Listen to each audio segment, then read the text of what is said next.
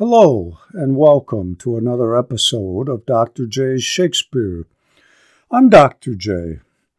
In today's episode, we'll be looking at a scene from Henry IV, Part 1. Though named for the king who reigned at the time of the play, as are all of Shakespeare's history plays, the main character of the play is not King Henry IV, but rather his son, Prince Hal, who will become Henry V. As king, Henry V united the divided people of England and led them into a war with France. He achieved legendary military success, making England a world power. In his teen years, however, he led a delinquent life, or so was popularly believed. It is as a delinquent youth that we find him in the scene from which the following exchange takes place. The exchange is between Prince Hal and a dissolute old knight named Falstaff, one of Shakespeare's greatest creations. Act 2, Scene 4, one of the longest and most complex scenes in Shakespeare's plays, takes place in a London tavern where Prince Hal and his friends, including Falstaff, have gone after committing a highway robbery. Falstaff is many bad things. He is a petty criminal, a liar, a drunkard, a glutton, a borrower, and a deadbeat. In sum, a shirker of all adult responsibilities. He is also, though, full of wit and merriment and love of life. As he and Hal and Falstaff's and Hal's other friends are fooling around at the tavern, word comes that Hal's father has decided to go to war with his enemies and has summoned Hal to the castle. Everyone knows that Hal will be questioned by his father as to how he's been spending his time, and Falstaff suggests that Hal should practice his answer. Falstaff sets himself on a high stool and pretends to be Hal's father, the king, and begins questioning Hal. As he does, he begins to speak well of himself in the voice of the king, at which point Hal declares that Falstaff isn't speaking like a king and demands that they switch roles, with Hal becoming his own father and Falstaff taking the role of Hal. It goes unnoted that this defeats the purpose of the play acting. Hal, as his father, terribly denounces Falstaff, and Falstaff, while supposedly playing the part of Hal, can't help but defend himself and his worthiness as a friend. Hal, though, rejects him. Does he do so as his father, or as his own future self, or as his present self? Despite their apparent friendship, does Hal here reveal his true feelings toward Falstaff? And if he truly despises Falstaff, what are we to think of him and the time he has spent with Falstaff?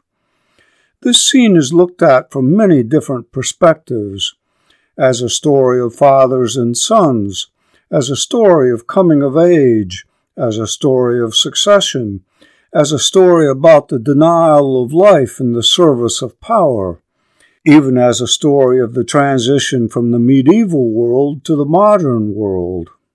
Let's join the scene at the moment when Hal deposes Falstaff as his father and himself becomes his father, with Falstaff now his son.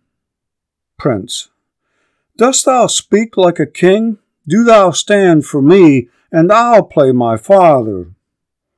Falstaff, rising. Depose me? If thou dost it half so gravely, so majestically, both in word and matter, hang me up by the heels for a rabbit sucker or a poulter's hare. Prince, sitting down. Well, here I am set. Falstaff, and here I stand. Prince, as king. Now, Harry, whence come you? Falstaff, as prince. My noble lord, from Eastcheap prince as king. The complaints I hear of thee are grievous. Falstaff as prince. blood, my lord, they are false. Prince as king. Swearest thou? Ungracious boy, henceforth ne'er look on me. Thou art violently carried away from grace. There is a devil haunts thee in the likeness of an old fat man. A ton of man is thy companion. Why dost thou converse with that trunk of humours, that bolting hutch of beastliness, that swollen parcel of dropsies, that huge bombard of sack, that stuffed cloak bag of guts, that roasted Manningtree ox with the pudding in his belly, that reverend vice, that grey iniquity, that father ruffian, that vanity in years. Wherein is he good but to taste sack and drink it? Wherein neat and cleanly but to carve a capon and eat it? Wherein cunning but in craft? Wherein crafty but in villainy? Wherein villainous but in all things? Wherein worthy but in nothing. Falstaff as Prince. I would your grace would take me with you. Who means your grace? Prince as King. That villainous, abominable misleader of youth, Falstaff, that old white bearded Satan. Falstaff as Prince. My lord, the man I know. Prince as King. I know thou dost. Falstaff as Prince. But to say I know more harm in him than in myself were to say more than I know. That he is old, the more the pity, his white hairs do witness it. But that he is, saving your reverence, a whoremaster, that I utterly deny. If sack and sugar be a fault, God help the wicked. If to be old and merry be a sin, then many an old host that I know is damned. If to be fat be to be hated, then Pharaoh's lean kine are to be loved. No, my good lord, banish Peto, banish Bardolph, banish Poins, but for sweet Jack Falstaff, kind Jack Falstaff, true Jack Falstaff, valiant Jack Falstaff, and therefore more valiant, being as he is, old Jack Falstaff, Banish not him thy Harry's company. Banish not him thy Harry's company. Banish plump Jack, and banish all the world. Prince. I do. I will. When, as children, we read the story of the grasshopper and the ant, it's pretty clear that we are to be like the thrifty, industrious ant rather than the profligate partying grasshopper. Poets, though, tend to side with the grasshopper. What is the cost of growing up and becoming responsible? Is it perhaps too high? Might we not take seriously Falstaff's declaration that to banish plump Jack is to banish all the world? And if so, for what do we banish it? And so Hal's reply I do, I will. When Hal says I do, he is speaking, or seems to be speaking, in the guise of his father, banishing Falstaff from his son's company so that his son can act the role he's supposed to act, that of soldier on the battlefield. But when Hal adds, I will, he isn't just repeating himself, he is telling Falstaff what is to come.